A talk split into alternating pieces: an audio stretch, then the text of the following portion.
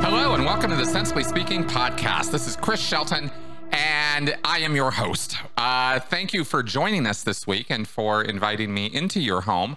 I hope that uh, this episode will be well received by everybody. This is going to be an update episode. I have asked Sarah Landry to come back to the show. We did a couple interviews a couple years ago about this guru guy, this God man, this Indian guru who was taking gross liberties and advantage of uh, men and women um, and children who were under his care or responsibility or put themselves there because he put himself out as the spiritual teacher.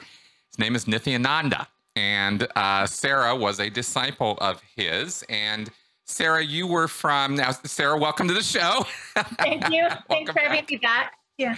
Yes, thanks for coming back. I really appreciate it. Um, I wanted to. I was. I, I see. I've been following you on on Twitter. Now that I'm back, I followed you again and because uh, I wanted to, you know, hey, what's happening? What's up with this guy? Right? You're you're a very active, vocal person in trying to talk about, raise awareness about, let people know, hey, this guy's out there. There are still people following him. He's got 1.1 million followers on Facebook right now as we speak, even though he's actually in exile and hiding. Nobody actually knows where he's actually located, but we'll get to all that. Let's let's go ahead and get the update here. And obviously, we're coming at this with the perspective that you are, you, the audience out there, have watched or checked out our earlier podcast. We're not going to try to repeat Sarah's entire story here. It was extensive, it was disturbing, there was a lot to it. And I really, really recommend if you are at all interested in this topic that you check out those interviews. But now, Sarah, uh, from the 2022 perspective, how is it going? How you doing? Yeah, in in some ways, I feel like it's going really well as far as public outrage and exposure is concerned. And in other ways, I feel really demoralized that legally speaking, we haven't made any progress at all since last we spoke. Right. So yeah, it's a little good, a little bad. Um, I think the last video we did was an update when two of his female disciples were actually put in prison mm-hmm. for kidnapping and holding a girl against her will in That's Gujarat. Right. That's right. So, yeah, the, the Gujarat campus has been effectively closed and banned from operation in that state, but they packed up and moved back down to South India. So they're back in their Bengaluru headquarters continuing to abuse people as always. Um, yeah. So the bad news is those two women served three months of their sentence. They're out on probation, continuing to abuse people. Oh, and man. India, yeah, India doesn't really seem to be doing much to stop the abuse. And they easily could if they wanted to. They choose not to. Um, the Ramanagara and Bidadi police still have not opened the investigation for the report that I tried to send them three years ago about child beatings and sexual abuse. Wow. So, legally speaking, I'm feeling a little annoyed. I, I still feel like we're going to win this. And, and taking NXIVM as an example, it's doable, but law enforcement has to want to help right. first and foremost. That's right. So, what are you running into? What I mean, there are a lot of you know, all of us here. Oh, the cops won't help, and we immediately yeah. jump to our personal reason why we yes. hate on the cops, right? But yeah. Indian police and and India is a big place. There's a lot of people there, especially in northern India, as we were talking about before the show. Yeah. Um, you know the police there are certainly uh, have issues and there is certainly corruption there but i don't know that it that it that that is a suitable explanation for why this particular case not being dealt with at this time. What can you tell us about what you're running into with that? Yeah well with regards to india i feel that bengaluru not not Bangalore based police, but the Ramanagara police outside of Bangalore and the Bidadi police, it's 100% bribery and corruption. It is. Okay. Definitely guaranteed. One other escapee who contacted me after they fled from the cult told me that they were actually with a lady named Achala, who's one of the swamis in charge of their legal department. Basically, she oversees the lawyers in the rape cases and the land grab cases that have been filed against the organization. So she said that Achala bragged to people one day that she got a call from the Ramanagara police telling her Sarah Landry is trying to file an FIR against Niti and that they were given the opportunity to stop it. And so either obviously that means the police asked them for a bribe. You know, oh, she's trying to do okay. FIR. Why don't you do something to stop her? Right. And, and so what I'm sorry, let me uh, just what for the audience, what what is an FIR? FIR, it's a charge sheet that would give them the authority to do an investigation. So in uh-huh. India, yeah, FIR is the name that they give for a police complaint that the police accept and start to take action towards. And so what I reported in that attempted FIR was an incident that I refer to as the December 31st beatings, when every single child living in his residential Gurukul was horrifically beaten. Right. So I right. gave details, I named names, I gave the exact times that it took place, I named the adults who were involved. And they came back to me and said that the report was frivolous. And I just don't understand how kids being tortured could be perceived as frivolous by the police who are meant to be protecting them. Absolutely. So it's, it's yeah, um, that's frustrating. Yeah. What? Uh, so is this commonplace over there as far as like people trying to lodge complaints? You're not the only one, certainly, who's tried to put an FIR in. No, definitely not. Yeah, it is normal. There, there was a Tamilian guy who tried to file a complaint in the same police station. And within an hour of his arrival at the station, they kept making him wait. And finally, goons from Nithyananda's campus arrived and beat the shit out of him. Oh my God. So, so those police, they're not only corrupt, but they're they're conspiring with the cult to silence okay. whistleblowers, to shut down cases. And this is why I say, like, if they wanted to do something, they could. They they could send officers into his campus, isolate people and interview them in a way that they know that they're safe. I think the Gujarati police handled it beautifully. You know, they they received the warrant. They went in with the parents of the abducted girls. They interviewed each kid separately. They shut down the campus after discovering that the the cases were true, that kids really were being abused. Um, they kept the the computers of the administrators who were inflicting the harm. So I feel like if the South Indian police followed the example of the Gujarati police, this cult could already be over. Yeah, but, I see that. Yeah. I was just so, looking up a quick a map here of uh, India because there's so many states and I'm so unfamiliar yeah. with it. So, where was the place where they actually took action? Gujarat. Okay, and that is basically on the the westernmost uh, state of India. If you're looking at India, which is kind of this diamond shaped country, on the, uh, the, the one on the farthest left would be uh, Gujarat. Yeah. So okay. I, I, really applaud the Gujarati police for yeah. what they did. Um, they were definitely up against a lot of pressure because some of Niti's wealthiest devotees are Gujarati. And I feel like that's why he thought he would be safe to have his campus in that state of all states. And so that shows that the police there were not bribable and they couldn't be intimidated.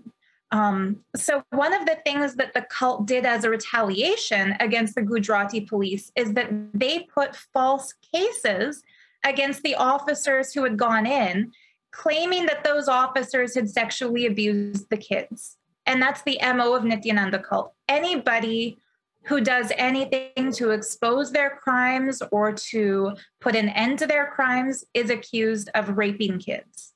And so Gujarati police actually have cases filed against them by cult members claiming that they sexually abused the children who they were rescuing from this cult. And I think that's another reason why South Indian police don't want to get involved because for one for one reason they're being bribed by Achala's dirty lawyers and then on the other side they would be threatened that if you do file this FIR or if you investigate you will have a rape case put on you. Mm-hmm. And and now it's not now obviously these cops are not actually doing that and no, there wouldn't no, even no, be evidence not. of it. So this is really just harassment using the law. There it's not like they think these cops are actually going to go to jail. Definitely not. No this this is just their way of saying you you expose the crimes we've committed we'll falsely accuse you of crimes and one thing nithyananda has on his side is an army of brainwashed devotees who are willing to bend their logic to believe whatever false accusation he makes because they they see it as justifiable. They know i didn't rape anybody but they they accuse me of raping people because he tells them to and and they feel if he says it whether she's right or she's wrong it's the right thing to do to attack her absolutely and so that would be what they do to the gujarati police and i think Bidadi and Ramanagara police, not to defend the indefensible, they should have taken action. But they might also be plagued with the fear that they'll get a rape accusation by a schedule class woman. And in India, the, the schedule class or the protected class, um, it's the people who come from communities who have been systematically oppressed in the caste system. So people who had been considered untouchable before logic evolved and equality was understood. There are devotees in Nithyananda's cult who fall under that caste. And these women are used as attackers against people like Lenin Karuppan, one of the first whistleblowers. Um, I don't know if you saw the Vice documentary on Discovery Plus about Nithyananda. Hmm. Um, but there was a, a journalist who brought Niti a court summons from one of his rape victims called Vinay Bharadwaj. And that journalist was falsely accused of raping a scheduled caste woman in the cult. And it's been explained to me by some of the anonymous whistleblowers who you might have seen them on Twitter. They're very scared to go public, but they are sharing what they know. Yeah. They've told me that in India, if somebody is accused of raping a woman, it is an automatic arrest with or without proof. And if somebody is accused of raping a schedule caste woman, it's automatic prison sentence with or without proof. what And oh yeah. And there's so just no journalist- justice there's no due process at all it's just all she has to do is say you rape me and he's in jail Yeah, it's guilty What until proven. Holy So that cow! I didn't know India had that Oh, kind of backwards justice. that- Wow! He he was finally released, that journalist, and I see him as a hero because he Yeah. knew he was going into a snake pit when he brought that court summons. Um, so he's been released, but he's still fighting the case. Wow! And the same way, Lenin Karuppan, he's gotten out of prison, but they did arrest him on these false accusations.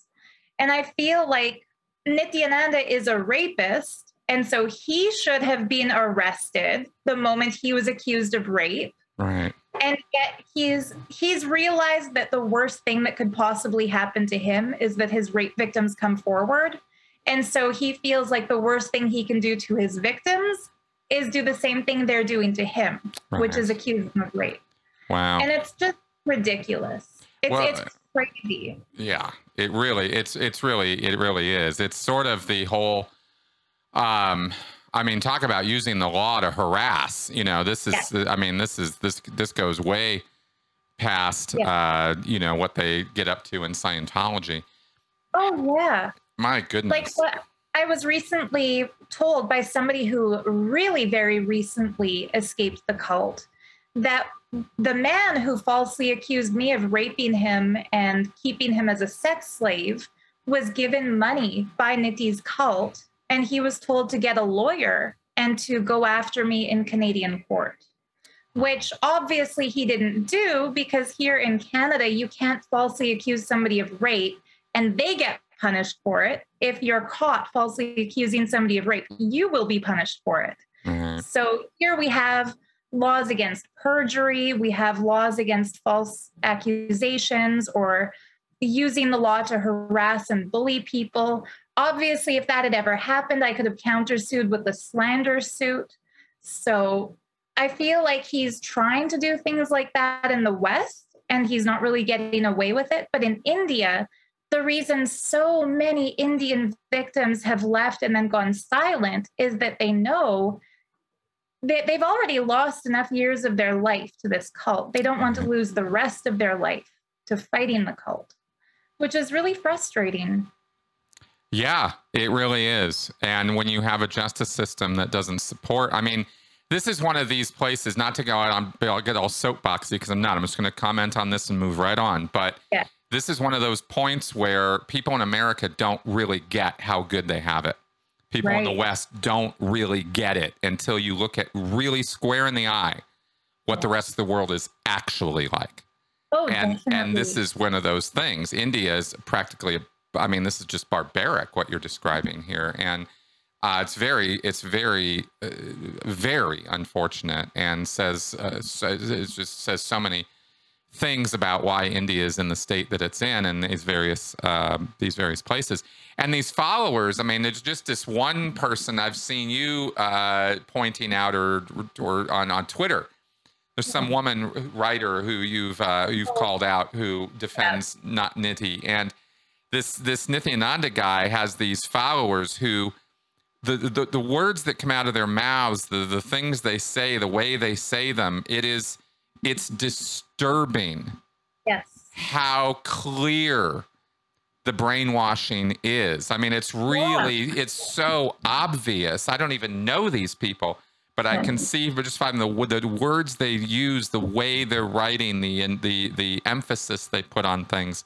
You're like, wow, this person is completely out of touch with reality, and you can actually read that in their tweets. Yes. Just so tweet. the woman you're referring to, what's most disturbing about her is that she and her husband are advisors to Modi, who's the head of India's government. And so who's going to be whispering in his ear to not investigate Niti, to not go after him, to not escalate Interpol's notice from blue corner to red corner? It's really obvious. Right. And they're brainwashed to the level that they don't realize how obviously they are brainwashed right. to those of us who look at their tweets with critical thinking or with I mean congratulations Chris on your on your on your degree. Oh, That's thank you. Great. but anybody who has any background in cult psychology or the dynamics of mind control will read her tweets and will recognize the fanaticism, the elitism, the closed mindedness um, she would be India's equivalent of a Trump supporter who believes in QAnon. Like right. she, he is a gung ho right wing, um, very elitist, very racist against non Indian people. And you can see that. Like she calls us pale creatures, Western people. Pale so creatures. Pale creatures is what she referred to me and other whistleblowers as in her latest tweet rants earlier wow. today. Pretty sure, and, pretty sure if I referred to all Indians as swarthy creatures, I'd yeah. be uh, I'd be being called out pretty quickly.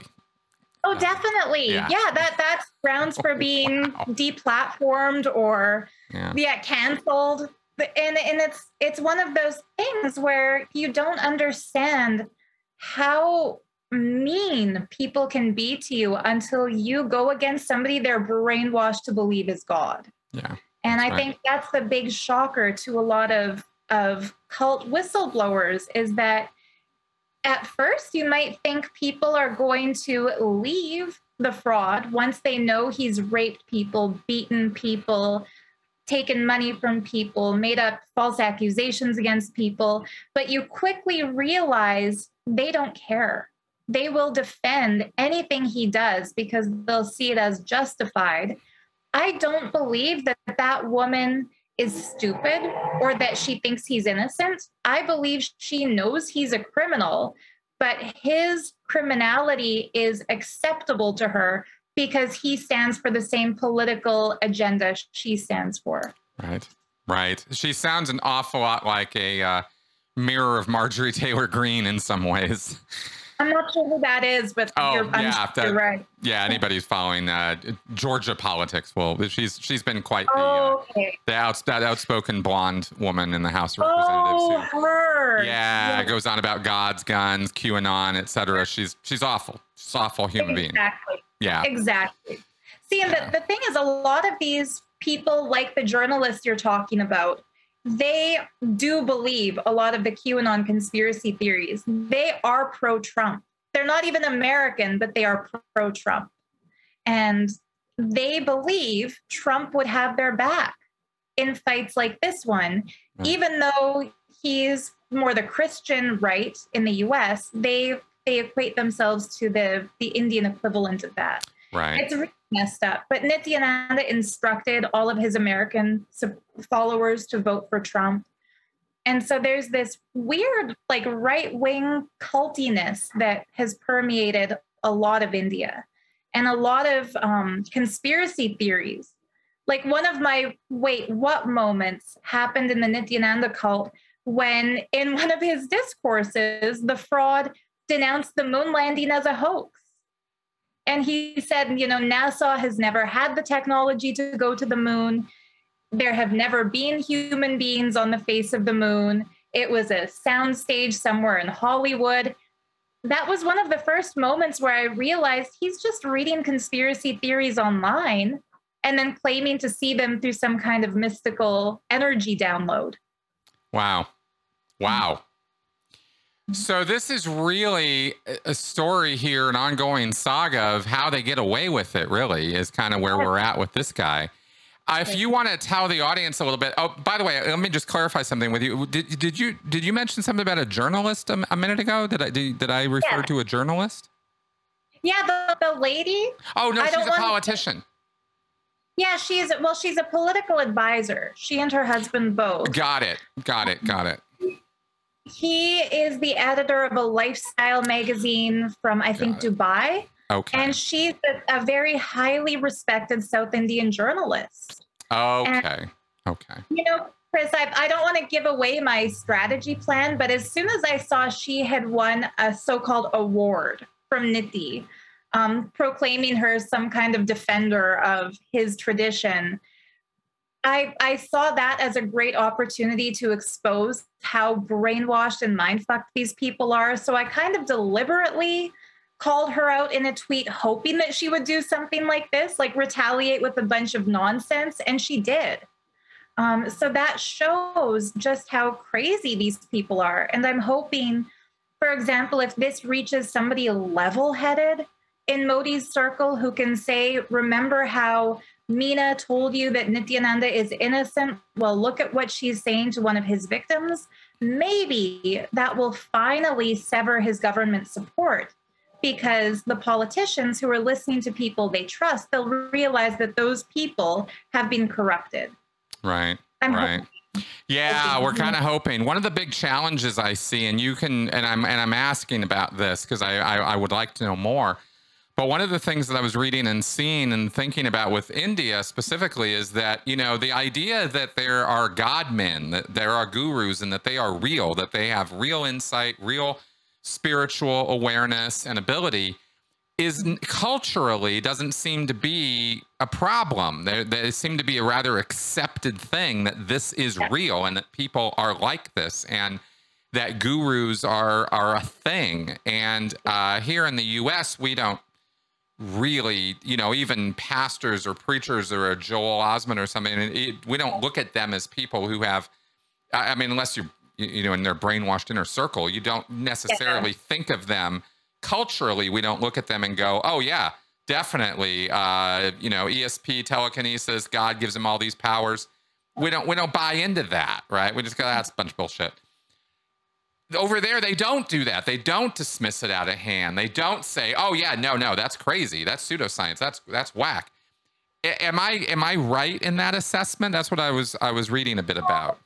I think some people do and some people don't. Just like there would be Americans who believe in charismatic healers touching a person and speaking in tongues and bringing mm. down some kind of Holy Spirit. There would be that equivalent in Hinduism who believe in these god men being infused with supernatural powers. But there are also rational thinkers and critical thinkers there who are dedicated to debunking that so that people don't lose their money or their livelihood to these self proclaimed God men. And I think India really is moving more in the direction of skepticism, healthy skepticism. And that's why something like Vice India was able to make this docu series calling out Nithyananda. It's called My Daughter Joined a Cult, and it's on Discovery Plus. I think if if if it was like a, a whole national thing where everybody believes in these charismatic men, that docu series would never have been made. So there are people in India who are who are critical thinkers, but there's also a, a long cultural history of honoring their traditions. And that's that's where it gets a little bit murky where they'll call somebody like me anti-Hindu for pointing out the crimes of a fraud godman.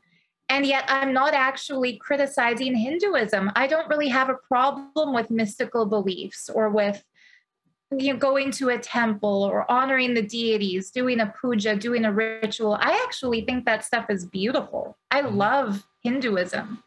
I don't like people getting exploited, raped, beaten, abused, and robbed in the name of Hinduism. Of course, of course. And I and I want to be clear that I didn't mean to imply by my question that there is nobody rational or skeptical in India, of course. Yeah. I was I was thinking about the cultural acceptance level of spiritual right. claims and and it seems to be a very spiritual culture. Yeah. You know, and, and, and steeped in, in, in, centuries of tradition yes. of Hinduism. And so I guess I was sort of you know, trying to compare it to the American skepticism where we're yeah. a little bit more grounded, but obviously, yeah. you know, here in the US, we got our brand of televangelists and, and all the nuttiness as well. So it's so ob- yeah. there's always a balance. I guess I was just kind of wondering oh, about that cultural point, but really mm-hmm. the corruption is really the thing that is the most telling here as to how this guy's getting away with what he's getting away with. Now, right now, could you explain to everybody like where we stand with him? Because as I understand it, he's a little MIA right now. Is that like nobody knows where he really is? Yeah, only his inner circle know where he really is. Okay. And everybody else has no idea. Um, we know he has one fake passport from um, Venezuela, and we know he has another fake passport, I think, from Belize. He's got money stashed away in the Cayman Islands, and there there are bank transcripts that show that. Um, but nobody knows physically where he specifically is. Okay. Um, I think I saw a tweet earlier that a Tamil journalist had claimed he's in Libya. Um, I've heard that he's in Kenya. I've, heard, I've a lot of people think he's somewhere in Africa right now because about half of his ashramites from the Bengaluru campus were sent to various countries in Africa. Insider hmm. told me that the reason he's sending people to all these really strange little countries, and I countries are strange, strange to send ambassadors to cult to those countries. They they told me that in order to get UN recognition, he needs to establish diplomatic relations 200 nations. And so he's sending people to the countries he believes can be bribed to sign a treaty with the, the Hindu nation of Kailasa, which is a made up nation he's inventing to try to get himself some kind of diplomatic immunity. And what he doesn't understand is that human trafficking is illegal everywhere. Even if you establish your own country and write your own laws that allow things like prostitution and money laundering and rape that does not make you above the international law. And for example, if the president of the United States came to Canada and raped a woman and trafficked another woman, even though he is the president of another sovereign nation, he could be charged in Canada for those crimes. And so, what Niti doesn't realize is that by raping people in India, he could still face the courts of India, even if he establishes a new nation. Right. Yeah, exactly. Not to mention, there are international courts at that point as well, right? As we know in The Hague. Um, and the UN has their own procedures for that, right? right. Uh, so, yeah, there's not. There's no hiding from this, although I kind of get the strategy there of, oh, well, I'll just become a sovereign and there's questions as to whether or where this this this country what's it called again Kailasa. Kailasa, right. So he's literally inventing a country, guys. Yes, he's inventing a country and also implying that he himself is the physical living embodiment of Lord Shiva, who traditionally, as per Sanatana Dharma, resides in the sacred mountain of Kailash. In a South Indian accent, that would be called Kailasa. So he's inventing a country and declaring himself Shiva in one go.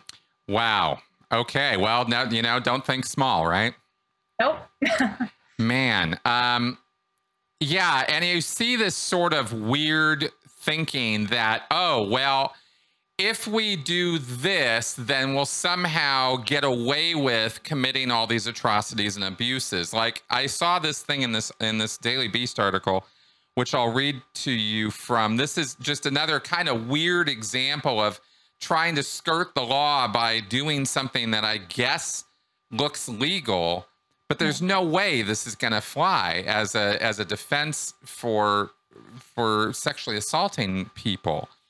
Um, it came to light, it says here in this article, it eventually came to light that Godman had the students of his ashram sign a sexually explicit non disclosure agreement. Did you read about this? Yeah. Yeah. yeah we've opened this. You've, you've seen this? Oh, yeah. Yeah. Uh, it says here that would scare the hell out of loving parents from any culture. According to India Today, the clause reads, and this is a this is a quote from the article. Volunteer understands that the program with a capital P, I guess his program, may involve the learning and practice of ancient tantric secrets associated with male and female ecstasy including the use of sexual energy for increased intimacy slash spiritual connection, pleasure, harmony, and freedom. Volunteer understands that these activities could be physically and mentally challenging and may involve nudity, access to visual images, graphic visual depictions, and descriptions of nudity and sexual activity, close physical proximity, and intimacy verbal and written descriptions and audio sounds of a sexually oriented and erotic nature, etc. I mean, just because you have somebody sign that doesn't mean you can rape them with impunity. No, and it exactly. seems like that's kind of this weird, uh, you know, kind of thinking that's going on with these guys right now. As well, we're we're going to be legitimate, and then yeah. we'll get away with it. Instead of trying to hide, they're pushing their crimes more out into the open. Really. Yes, absolutely. And when they sued the very first public rape victim named Arti Rao, they sued her for revealing internal secrets of the organization when she went public about the rape because they had made her sign that contract. Right. So they thought they had a gotcha here. Yeah. Ah, no, you can't make that accusation because that's an internal secret. And it's like, yeah, yeah. no, you don't and get to. Signed, you signed this NDA. So how dare you say that he raped you? Right. And they still intimidate people in the cult. When somebody leaves, that person is forced to sign what they call the exit papers. And the person is told if you don't sign these, you will lose all future possibility of enlightenment. You will never meet another living master. You will never experience bliss or clarity. You're going to be doomed to terrible reincarnations for the next 200,000 lifetimes. These people are traumatized. And then they're further traumatized by being told if you don't sign these papers, you will never find enlightenment. And those papers have ridiculous clauses like, I will never talk to an ex disciple, I will never talk to a whistleblower, I will never talk to the media. And, and it's, it's absolutely stupid, you Wow. know, making people sign away their right to be people. Yeah, exactly. Not to mention just completely unenforceable. I I mean like Scientology's, right? Again, it's just a, it's just the last barrier of intimidation they're trying to get to Yeah. to, to really sink it in, you know. Um geez.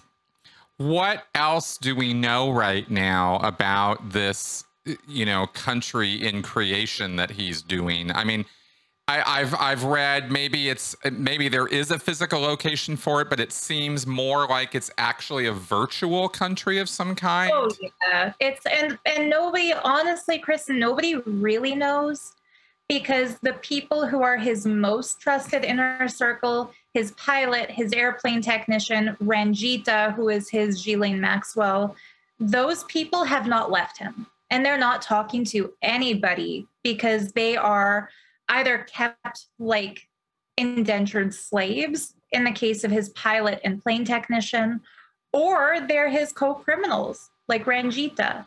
And so the people who physically know where he is would be the people who fly his plane, plan his strategies, and physically live with him.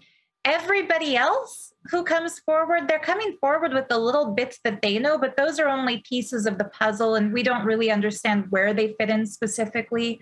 So we know he has people in Africa, we know he has people in South America. We know he was at one point in time in Trinidad, and another point of time he was in Ecuador, and another point in time he was in Hades. Other than that, we don't know. Um, I've heard that he was given a presentation by some of his core supporters suggesting he copy L. Ron Hubbard, buy a ship, and emulate the Sea Org and just sail out into international waters but he is terrified of water. And so he vetoed that plan. Um, He's a super god man and he's terrified Yeah. of water. Yeah, he's terrified of water. He's always been afraid of water and doesn't know how to swim.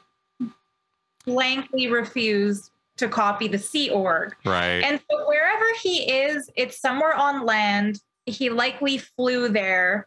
And other than other than those details, we don't really know where. For a long time, people thought he was in Vanuatu because all of his assets were put into a, a tax haven bank there. But that account was closed and shifted. And so now we don't really know. Got it. We would need law enforcement to get on the horn on that in order to trace those that money and Yeah. stuff. I mean, in the post 9/11 world, it is very hard to Yeah. move massive amounts of money without being without there being some trail. It's yeah, and there's very a hard. So, There is a trail. yeah, absolutely. We, ju- we just can't get to it, right? Oh. Well, and and some people have exposed it. Like my friend Stephen Hodge, he found out that the Vanuatu account was closed, and uh, an informant passed him details about the new bank accounts, and he tweeted them. Ah, So law enforcement can pick up on the trail that we are handing them on a silver platter and investigate, but they don't want to. We've had at least 10 people in the United States who are American victims contact the FBI and get the runaround, being told it's not our jurisdiction. We don't know how we would take this up. Um, so it's not like they're not trying. It's that who do you get to help you when the Indian government is being led by somebody whose top aide is a Nithyananda devotee. yeah. And the American government doesn't really want to help because the crimes took place in India outside of the US. Where do you turn for help? Yeah. And this is one of the points that was made in the Vice docu-series on Discovery Plus. Um, one of the people they had speaking is an Indian lady who runs a, I don't know whether it's a, an NGO or if it's a government organization, but she is a children's rights advocate. And she hmm. said, when you go to the police and they don't help you, who do you turn to for help?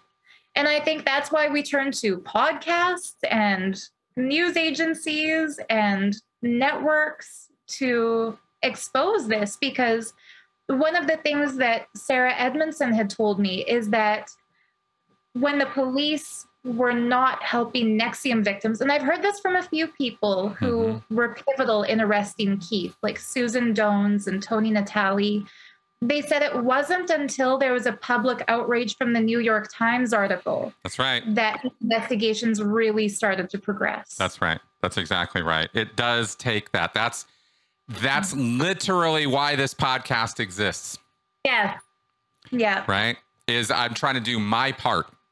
Uh, yeah. You know, get my voice out there publicly, get your voice out there publicly on as many channels as possible. This is why lots of podcasts exist. And I'm not, you know, in competition. I've never thought of myself as being in competition no. with other cult podcasts because no. it's necessary that we yeah. lay a a large groundwork, a large yes. framework of, you know, reach as many people as possible.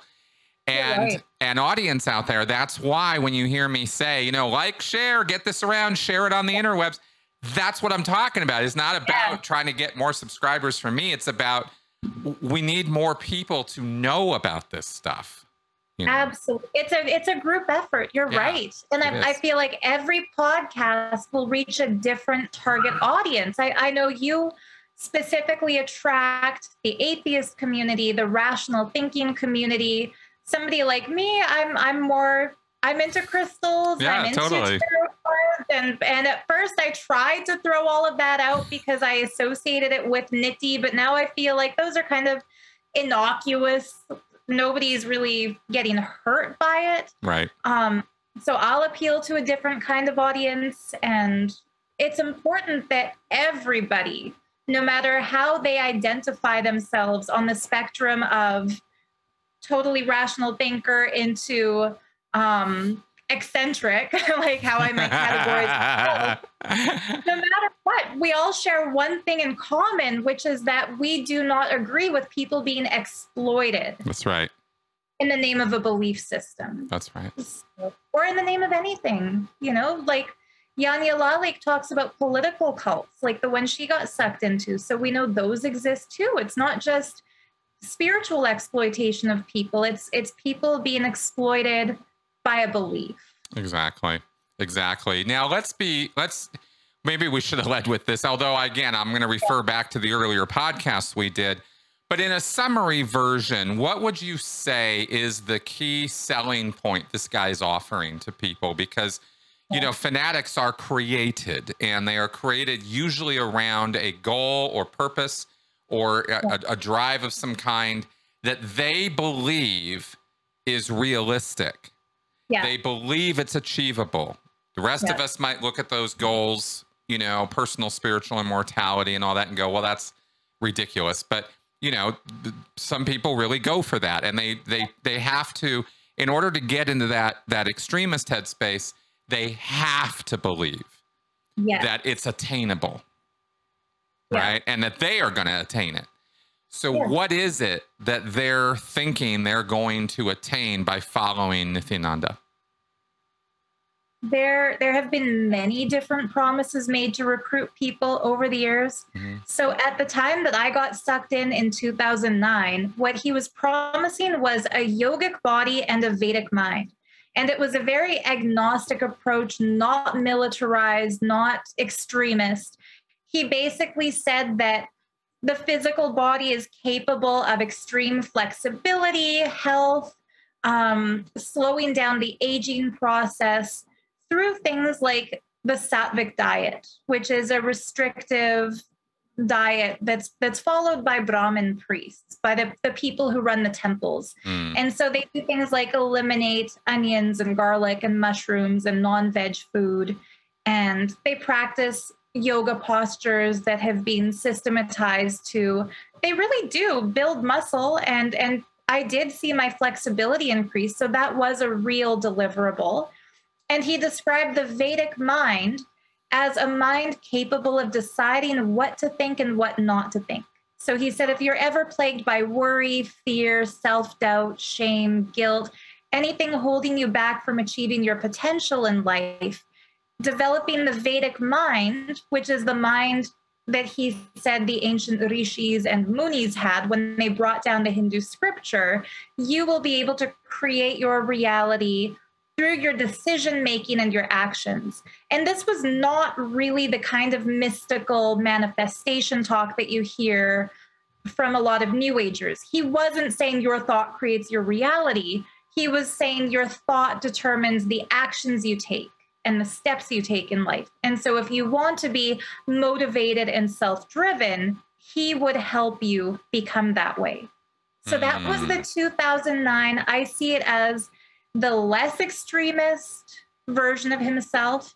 Uh, back then, he said if you attend one of his programs, he considers it a success if he never sees you again, because that means you got what you came for and you can go live your life and enjoy it. That shifted in 2010 when he got out of prison after his first rape arrest. And suddenly he was saying that he had updated his technology and that he was systematizing a step level to achieving the higher form of yogic body Vedic mind, which is living enlightenment, Jivan Mukti. And that enlightenment is not a goal, but once you've reached it, you can move on and live your life. Enlightenment is constant personal evolution. And for that, you need a guru to take you step by step who can watch you and see that once you reach one level, he'll initiate you into the next level. So when I first found him, it felt very safe because it was like you get this technology, you learn this yoga, you read these scriptures, and then you live your life. Post 2010, post sex scandal rape charge, it became you have found your guru. Now don't let go of him. Come to a program once a year when you're at home, advocate, recruit other people in. And at that point, he told us the only way the planet Earth can be saved from the destruction of humanity is if 1 million people get initiated by him to become enlightened. And that number increases every time another program happens.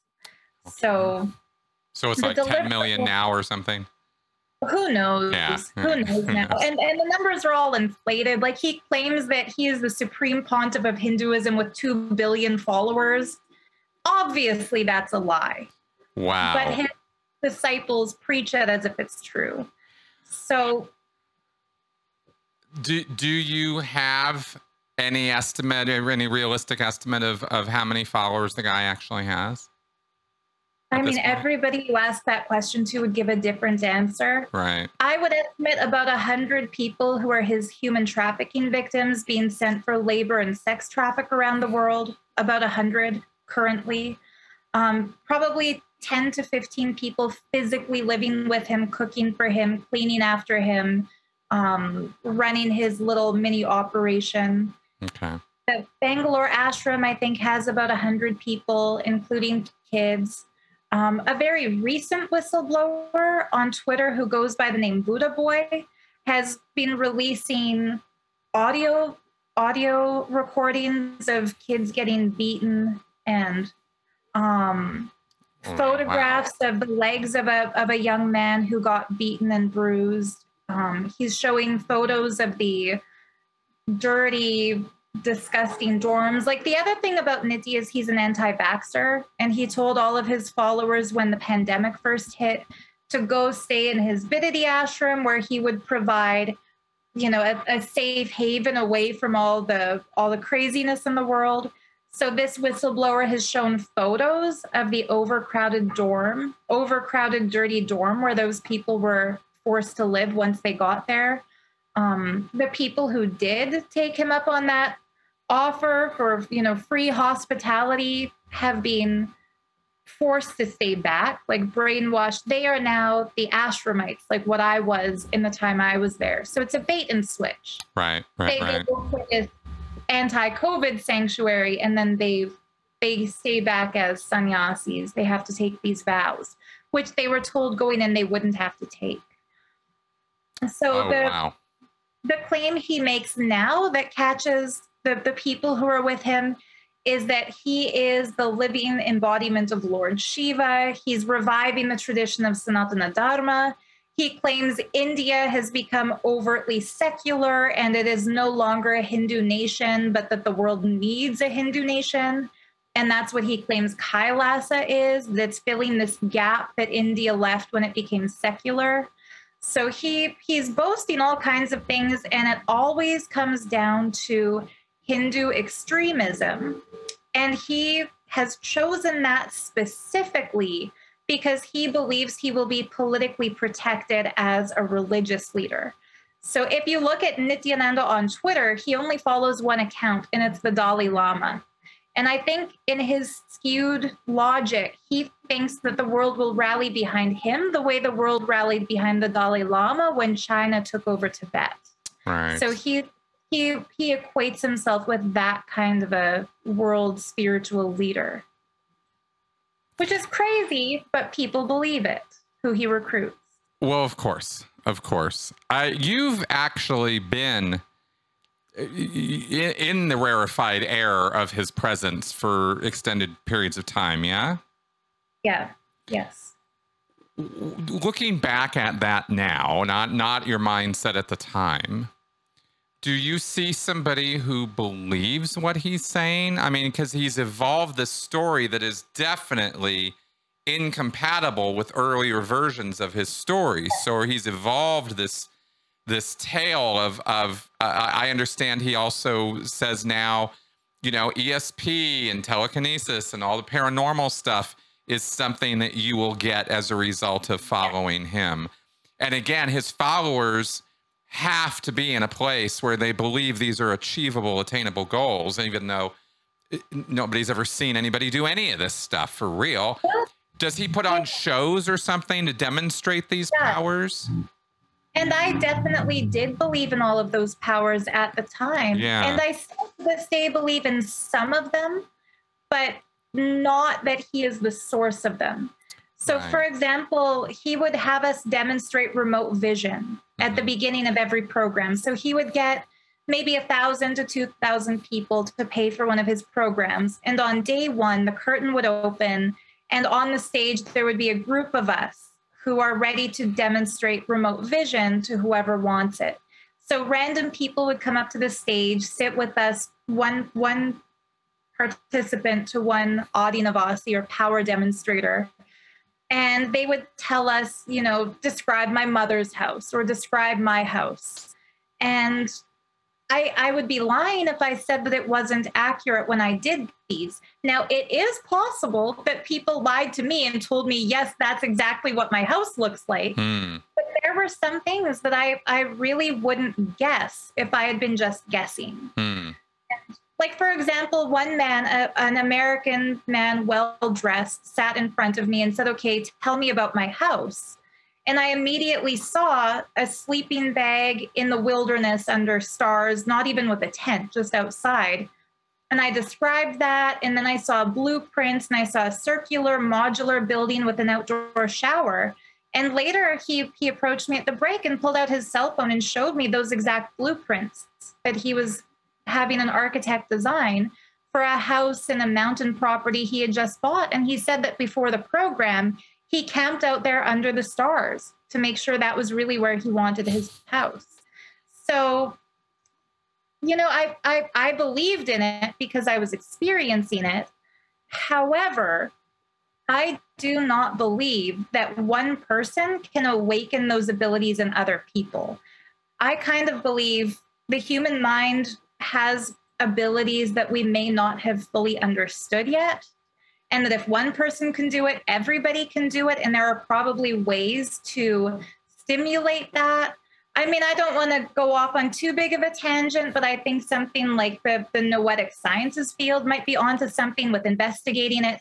I think Nitti exploited the fact that some of us had those abilities and gave that as a false promise and false expectation to people paying 15 grand each for his ridiculous programs, right. saying, you know, here's the power demo on day one. And that at the end of the 21 days, everybody would be able to do it. Whereas there were only about 15 of us in his whole organization who could do it. And that's why we were the ones sitting on stage doing those demos. Right. So I think if I look back to the bullshit I believed back then, I should have understood if he could really deliver this power to everybody, he would also be demonstrating that he couldn't do the remote visions. Mm. And he could randomly pick anybody from his entourage. His closest inner circle, who he called the SM team, who served his every need. They were his sex slaves, they were his cooks, they were his cleaners. None of them did those stage demos. And so, one of the first things I thought when I escaped was that he claims to be the source of these powers. So, how come the people like Ranjit and Pranapriya who live closest to him, why can't they do it? And the kids who first cried to me about getting beaten, they told me two or three of the kids were able to do this. Like there's a very famous young disciple of his named Yoga Mata who had a viral YouTube video called Girl Demonstrates Cool Superpower. And so she was held up as an example to the kids, and they were told, She can do it. Why can't the rest of you? And that led all of the kids to cheat because they felt like, well, we don't have this ability she has. But they figured that if they raised their eyebrows, the blindfold would kind of create a little gap. So that's how mm-hmm. they could do the blindfold reading. They realized so, one of the things Nithyananda told people if you're doing a remote viewing and the person tells you, no, that's not there, you immediately say, I'm sorry, my timelines are confused. And 50 years from now, that is going to be built on the location you're describing now. So he gave them cheats. Some of the kids might have believed those cheats. Other kids would have known that they were lying, but gone ahead with it anyway the kids who cried to me certainly both understood that what they were doing was morally wrong. They did not like cheating, they were traumatized from getting beaten. And so a lot of us are in kind of a, a weird gray area where we still believe that some of those powers exist, but we know he is not the source of those powers. And also, we know kids are being abused in the name of those powers. So, right. Right. How interesting. What an interesting con to have to keep up the appearances on, you know? I wonder, I mean, just because nothing can be taken at face value with this man. I think about 1.1 million Facebook followers, and I wonder how many of those are paid for. Probably the majority. Probably, right? Given given the small following that we're looking oh, at yeah. here you know because look at his interactions 1.1 million followers but mm-hmm. like 300 people will like one of his posts oh there we go there so why go. the engagement so low if the following is so big exactly exactly yeah. and that by the way smokes what scientology does when they post on social media really? yeah, they get about three or four i mean if they get 10 yeah. likes on a tweet they are on a they are on a roll you know yeah. Uh, and they claim millions of members, which is why I bring it up as a comparative, right? Because it's because it absolutely is the, the, social media ends up being the the proof positive of what their size really is. Yeah. You know, it actually is a useful metric, the likes and shares and stuff like yeah. that for this kind of thing. Absolutely. Um, you know, because you well, see. Oh, go ahead. L. Ron Hubbard didn't really write uh, anything in any of his books about how to build social media followers and engagement because that didn't exist yet. Right. And he wasn't able to see the future to know that this technological breakthrough is on the rise. I think that should be a red flag to believing Scientologists that, you know, if, if all of his really, I, I think from talking to both you and to the, the late Ron Miscavige, like, mm-hmm it's not like the leaders within Scientology made up shit that they wanted to do. There was a lot of really strictly um, prescribed behaviors, That's like right. instructions that he wrote. Yep. So if he really was the visionary that, that they believe he is, why didn't he have a policy in place for Facebook and for YouTube and for Twitter? Exactly. He didn't see any of it coming. And that's why we've referred to the internet as Scientology's Vietnam. They were just completely unprepared for it, you know, completely unprepared. And to this day, they still are. They still don't. They still don't utilize it effectively. And they're not going to be able to. That's the thing about destructive cults is their very nature prevents them from being constructive. Right.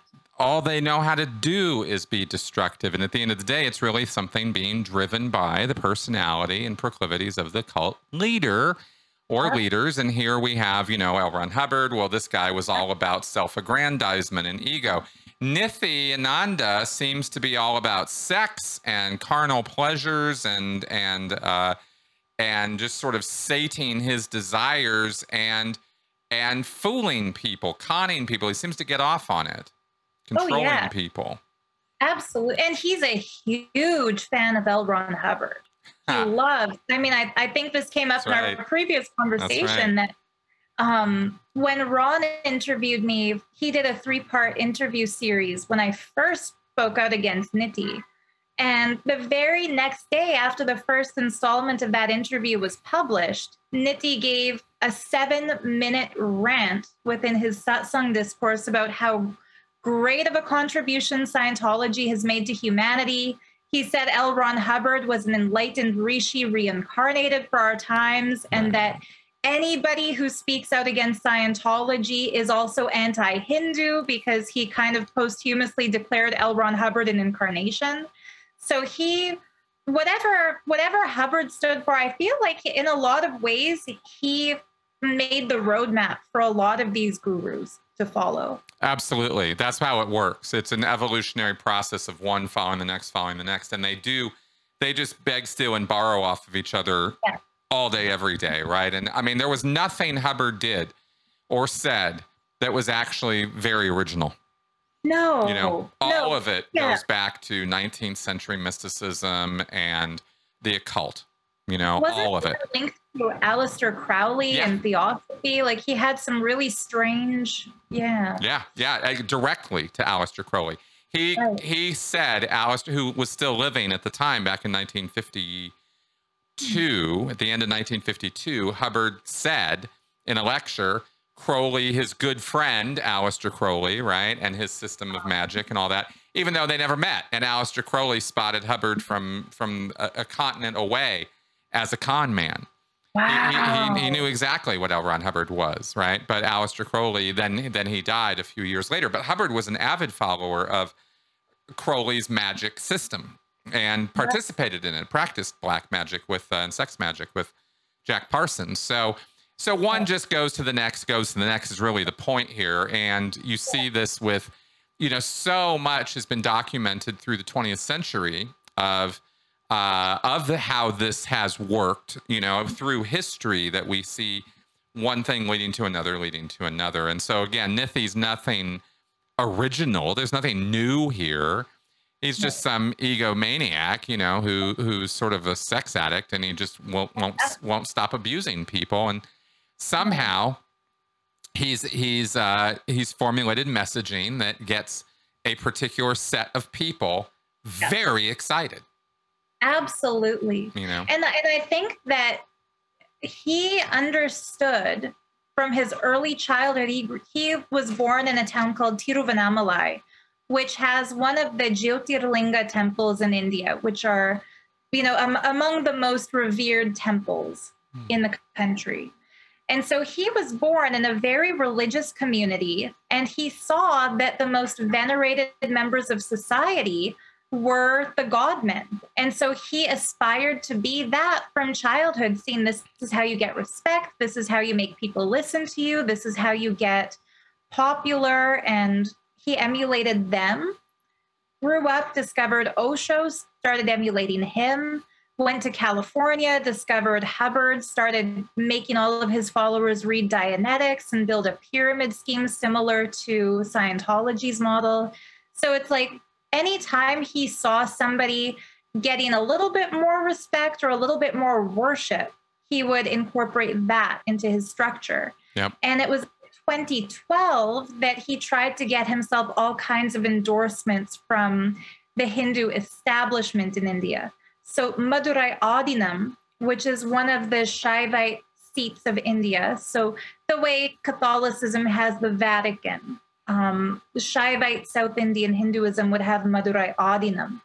And he tried to get the 293rd Mahasanidanam, so the head of that organization, to name him as the successor. Mm-hmm. And that man started the process of doing it and then figured out what Niti actually was and denounced him. But Niti still claims to hold the title of 294th, even though the man he tried to con denounced him and he has been banned from that place. Right. So, and he tried to pull the same kind of thing in North India with one of the Shaivite organizations there. So he's tried to make himself, you know, a, a pillar of Hinduism legitimately because he sees that these organizations have the public approval of the average Hindu. Right. And especially when the, the Hindu party was elected into government, he thought they will protect him if they see him as a persecuted Hindu minority. Right. And so that's when he kind of went away. He used to praise um, Catholic saints. I remember he used to have a picture of Saint Francis of Assisi behind him on the stage, and he he praised all kinds of New Age mysticism too. Like he said that Jesus had helped him through A Course in Miracles, which is kind of a pseudo Christian thing. Um, that all stopped really abruptly when he decided to pick up this Hindutva personage hmm. because he understood he will get political help if he denounces all other religions and stands as a Hindu. And I think a lot of his current wave of followers do not know his history. Right. They don't know that he used to praise Christian groups right. because now he's so vehemently against them that, yeah, it, it's like each wave of followers who leaves, the new wave who replaces them have no idea who they're actually following. It's just his current fake persona. Yeah, exactly. Yeah, it's because that would be skeptical, right? If you started, I mean, or at least it could be perceived that way if you started going back and looking at his history and what he used to say and stuff like that, you'll find completely contradictory messaging. That is really what you're describing. That's entire process of what you're describing is is really a very representative activity of almost any cult leader. You see them exactly. do this. They, very, very, very few people who would get into this game figure it all out at the very beginning, figure out a script, and then are able to stick with it. In fact, as I sit here saying that, I can't think of one. They all change their tune as time goes on because they have to. Culture changes, the membership changes, the you know things outside the cult change and they're trying to stay hip and respond to that and still be perceived in this positioning that they've created so hubbard for example with scientology we go from a science to a religion to a spiritual thing to a new agey thing in the 60s when it was all you know tune in turn on whatever you know that whole thing um, they were always anti-drug, but they but they were very hippy dippy and all that kind of stuff, and save the world and all that kind of came into play in the '60s in response to the whole counterculture movement. So it's similar, right? Just similar, and, and, we see that Jim Jones did this. I mean, you know, Koresh did. I mean, all these guys kind of evolve their messaging over time, and and it's really quite uh, wild how far off the beam uh, Nithyananda's gone from his original roots, and and you can see he's been doing this his entire life. They got pictures of him from an early age on his Wikipedia page. You can see him at three years old, you know, dressed up in a robe. Picture. That's not him. Oh, that's not him. Oh, I missed that. That's okay. No, that's if, if you're talking about the picture of a cute little boy dressed up as a Hindu god. Yeah, yeah, yeah. That's not him. Oh, I missed that. Okay, my bad.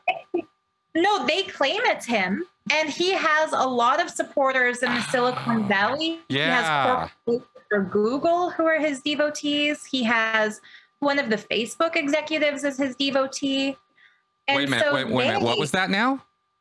Fa- a Facebook executive and a Google executive are cult members? Google, a Google corporate lawyer is one of one of the one of the Google, corporate lawyers for Google, maybe even two of them. Um, I think one lost his job. I'm not sure how many of them are currently lawyers for Google, but yeah, he has very high level people within Silicon Valley who are his disciples.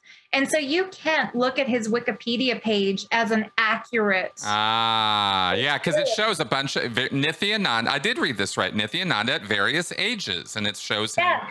Yeah. Yeah, but okay. no, that's, that's just some picture that he found of a cute little boy. If you if you look at Nitti's um like the biographies that they had given of him in the temples in 2009 up to about 2016 the only childhood photos of him are in black and white because he doesn't come from a super wealthy family and color photography and color film development wasn't that big yet in the early 80s when he was a child Hmm. so that photo he claimed was found by a disciple in Tiruvannamalai in 2017. But that's not true. That's just a picture they found of some cute kid dressed up as a god, and then they claimed it's him. Got if it. you look at his actual child photos, the facial structure is different. Nitti had a very large, prominent nose with a black mole. That little boy doesn't have that. Right. And and he had those even in his baby pictures. So it's like completely different face, completely different child. It's a full color photo, whereas all of his pictures back then were black and white. We all know it's fake. Even the people who bu- published it in his so called autobiography know that it's fake because they're the ones who purchased it. So he he lies about everything. He claims his birthday was January 1st, 1978. It was actually March 13th, 1977. And that date might sound familiar because he shares the birthday of L. Ron Hubbard. 13 March. Yeah. That's Nitty's birthday. That's so funny because, yeah, right here on the Wikipedia page, 1 January 1978. Yeah, that's a lie. It's all I a mean, lie. Wow. Wow. his actual birthday, 13th of March, 1977. But he thought being a New Year's baby would make him seem more like an incarnation. So he tells people he's born January 1st. Wow. Everything about his life is a lie. Yeah, I get it. I get it. Okay. Well, I'm, I'm just sort of sitting here having to reprocess everything I've read here today Yeah. on that because I got to go, okay, nope, nope, tag it, tag it, tag it with uh, Yeah. false claims. Privately, Chris, I, I can tell you who his Silicon Valley followers are. I don't want to risk a, a libel suit for either of us. Yeah, of but course. I can fill you in because I think they're behind editing his wiki page, making sure only the stuff supporting him comes up on the first page of Google search results. Um, Facebook donates to him every Giving Tuesday. They collect donations for his temple, and Facebook matches those donations. So I, I think a lot of American companies are supporting him, whether knowingly or unknowingly. Facebook matches donations made to Nithyananda. Yes. Okay, Every first, uh, the- year the on- only- the- I, I, I'm sorry. Hang on a second. What the fuck? What? Yeah. Since Yeah. when do these guys? I mean, I knew Facebook was bad, but what are you? Why? What? Please tell me Yeah. more about this. Okay, so his disciple who works for Facebook Yeah. does a fundraiser for Nithyananda every year on Giving Tuesday. And I think what happens is that when employees do fundraisers for charities of their choice, Facebook as a corporation matches all the donations that employee collects on that day. So they match the donations this man collects for fa- for Nithyananda. So Wow. Facebook is literally funding him. Not not this is not speculation. This isn't what we it's it's documented. It's on this man's Facebook page. Facebook matches all the donations made to Nithyananda on Giving Tuesday. Jesus Christ, man.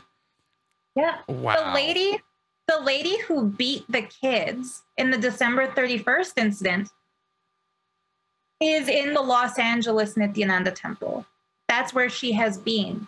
And so this is why I'm saying like the jurisdiction does to a great extent fall within the United States because American kids get beaten, American kids are being held captive, American kids are being used for child labor to fundraise for this group, to demonstrate fake superpowers for this group. Right. They are victims in the United States, American victims in the United States being exploited by this cult. We need we need like a New York Times or LA Times expose on this. I mean, this is crazy. Yeah. Jesus. I, I mean, think every time they- I think I've hit bottom with these social media companies, you know, something new comes up. I know. And and this is why he's not being deplatformed. Like when whenever he is scandalized and whenever there's a public outcry, he bounces back. Right. The recruitment happens 99% through YouTube and Facebook. Yeah. So Yeah, why yeah. is he not being deplatformed? Right. You know, my my Wow. YouTube videos, whistleblowing, get demonetized. His YouTube videos are monetized. So he's making money on YouTube scamming people. And people like us who are trying to warn the public are getting demonetized. Yep. Yep. I'm familiar. Yeah. I know I know you're familiar, but I, I wish more people understood we don't do what we're doing for money. Right. We do it because it's the right thing to do. That's right. That's exa- well, I, yeah. Anybody, anybody out there who thinks you're gonna get rich exposing cults and predators, man, Uh-uh. this is not the side of the equation that the money's on. Definitely not. Let's put it No. that way, right? E- Even that respectable Bangalore journalist who has been trolling me for the last week has claimed that I'm paying people to troll her. So every, every anonymous victim of Nithyananda who comments on her tweets and says, actually, I got beaten. Actually, I got raped. Actually, as a kid, I was exploited. She claims that I am paying all of them to make that up and Right. post it on her on her Twitter. So they're they're so messed in the head that they think we're somehow independently wealthy and Yep. pay other people Yep. That's which right. is the opposite of the case. He mobilizes anonymous trolls to make shit up against us. We don't need to do that against him because he's actually a criminal. Exactly. I just, I mean, they always accuse, they, they always Oh, do that. Uh, uh, you. always accuse what they're doing.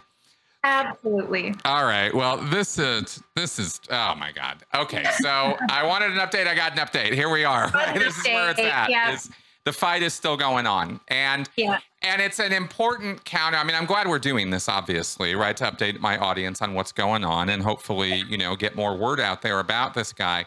Scientology has been making some incredibly stupid moves lately, and it's possible that things are not going in the right, you know, in a very positive or or growing kind of direction for them. We are we're hearing numbers as high as a third of the membership right now are just leaving, are just not coming in at all.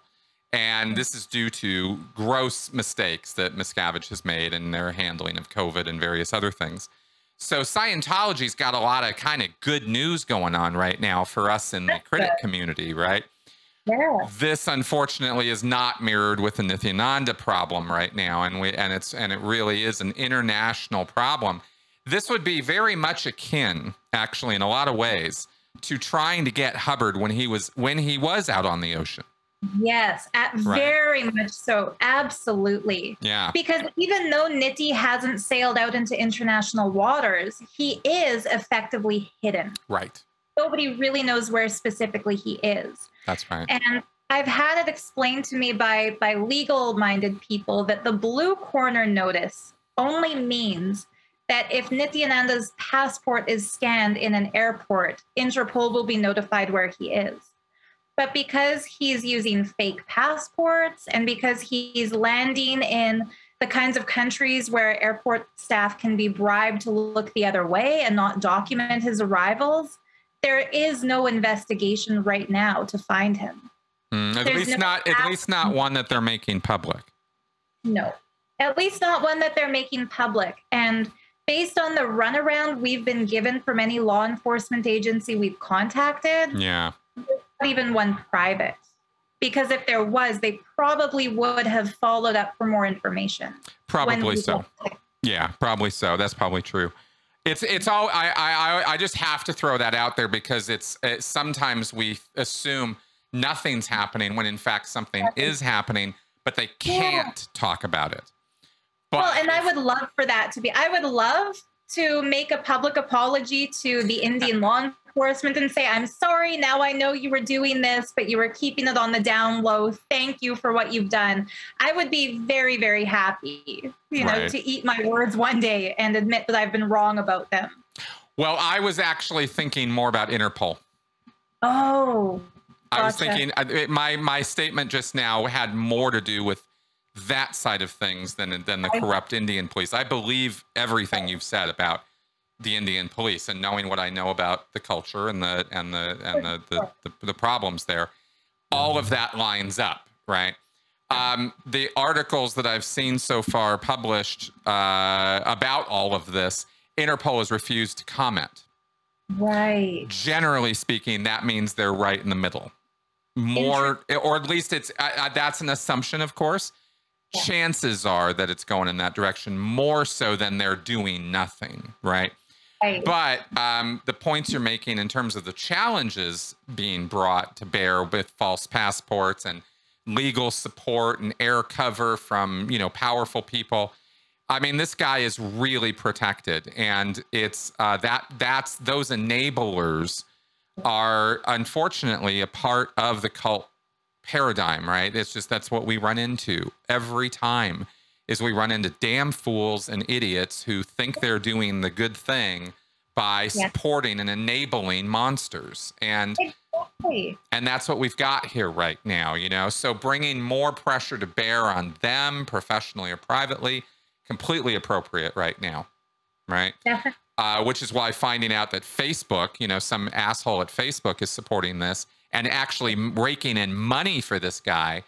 I mean, that kind of thing needs to stop, right? So, however, uh, you know, do you have have you guys taken any kind of direct action in that in that area, or do we just I'll- know it's I'll happening? on that offline, but we've tried. Yeah, I, I don't want to go into specific. No, no, that's fine. That's fine. I was Yeah. just just wondering. Yeah, and and I mean that man himself. I don't even want to call him an asshole because I see him also as a brainwashed victim. Of course, of course.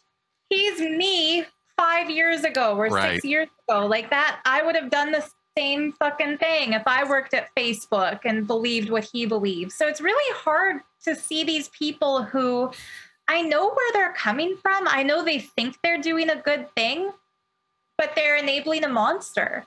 You know, and, Well, and yeah, yeah, one Yeah. of the things I've said to this man right before he blocked me was ask your kids to reach out to their friends in Gurukul and just ask them. Ask your kids to send messages to their Gurukul friends and say, "Hey, is it true that you guys got beaten?" And then he blocked me. right. So it's like they they know on some level they know that what whistleblowers say is true, but they're not willing to face it Right. the, the cognitive dissonance is so strong that they even if on some level they know it's true they won't allow themselves to go into that knowing to investigate That's right. That's exactly but yeah right. he is he is enabling a monster he is i feel like after the vice docu-series specifically where jordan and me speak out there's an anonymous lady from india who speaks out um, i'm sure she would have gone public if not for the fear for her life that they Mhm. will either kill her there was a young man in in madurai who they murdered on a Facebook Live video. They forced him to hang himself and blame it on a girlfriend dumping him.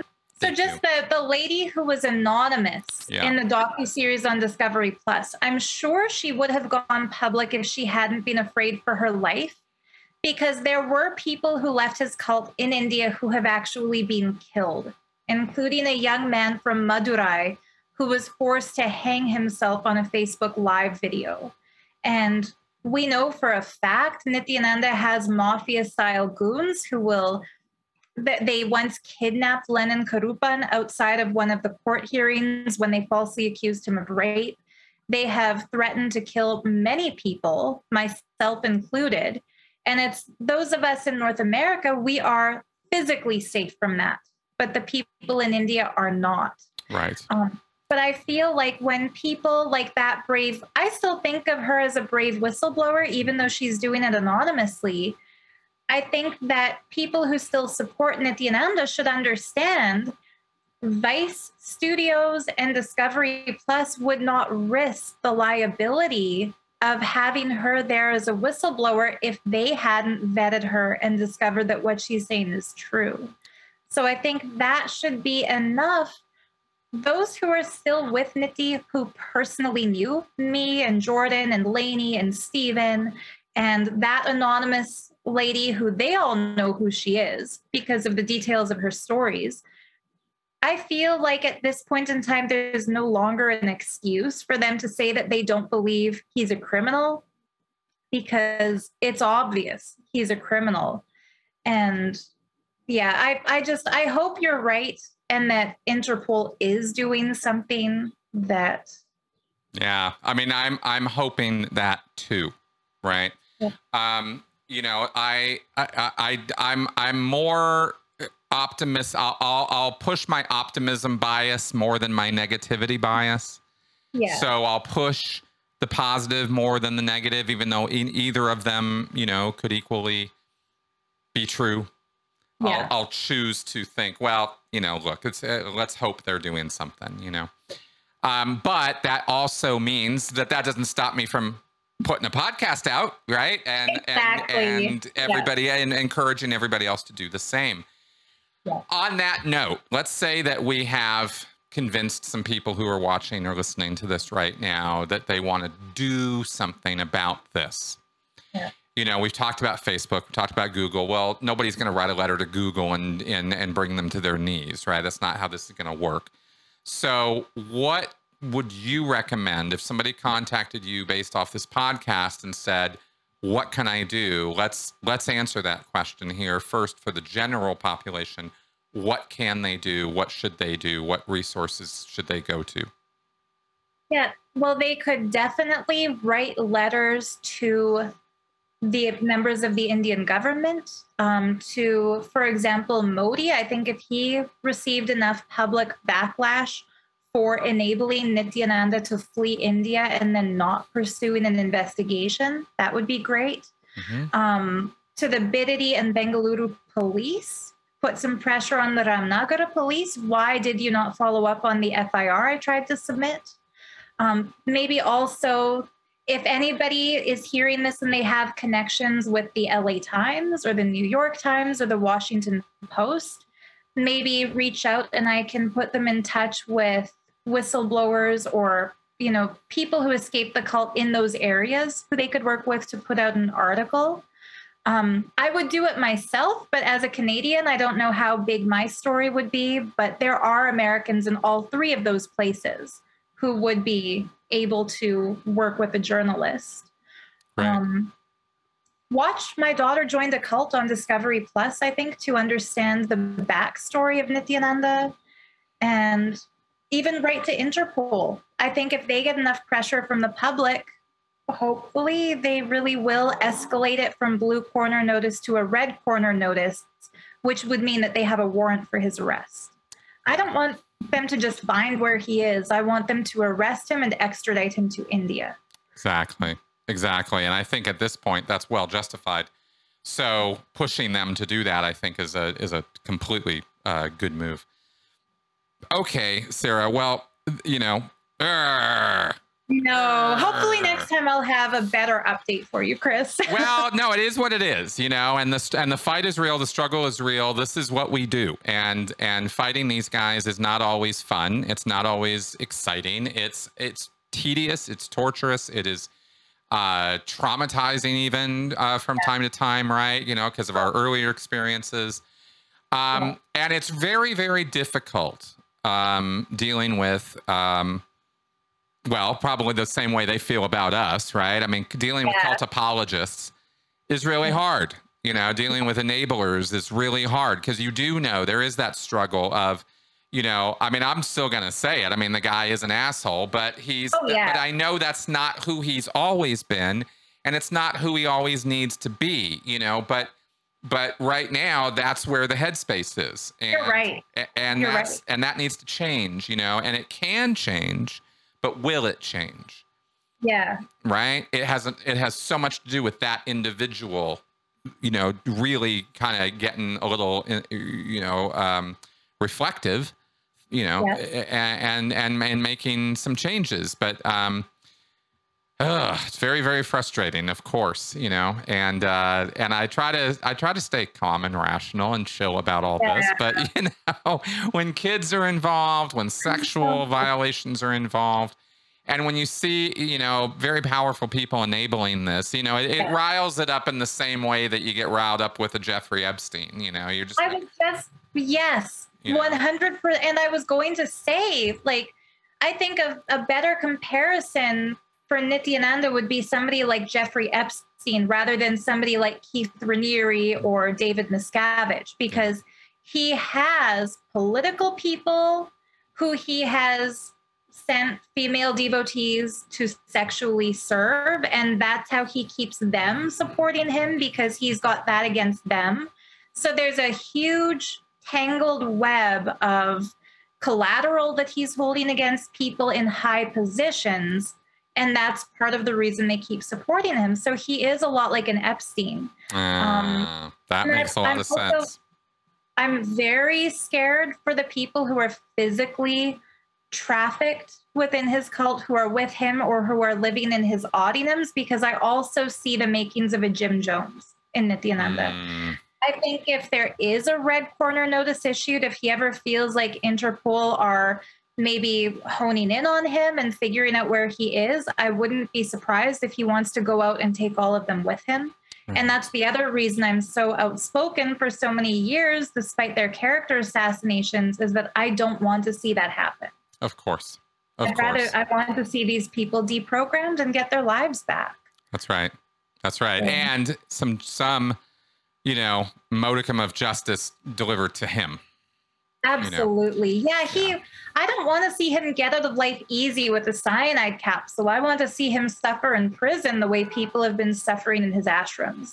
Definitely. Have to agree. Have to agree, especially again with the with the number of children who were involved in this. It is it is just it, it's it's rank. It's just it's evil. It really is. You know, it's and I don't I don't throw that word around a lot. No, Um, but I agree. It yeah. really is evil what he's doing. It really is. All right. Well, that's again, that's the update, you know. So again, I want that optimism bias, but at the same time, you know, right now my optimism bias is basically directed toward the audience right now. It's like, guys, prove me right here. Step up, Yeah. take some action, do something, write those letters. All of you are capable of doing that. Contact Sarah. I'm gonna put your can I put your contact data in the Maybe put my Instagram.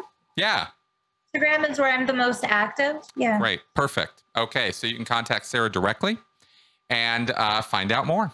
And on that happy note, we will wrap up for this week. Sarah, thank you very much for taking the time to to update everybody here and and speak with such passion and uh, you know and activism on this. It's it's very very very uh, appreciated.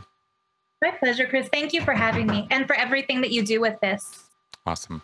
Awesome. All right, folks. So everybody out there, if you are digging the channel, digging what we're doing, also obviously please support it. Uh, and on that happy note, we will wrap up for this week. Thanks for coming around. See you next week. Bye bye.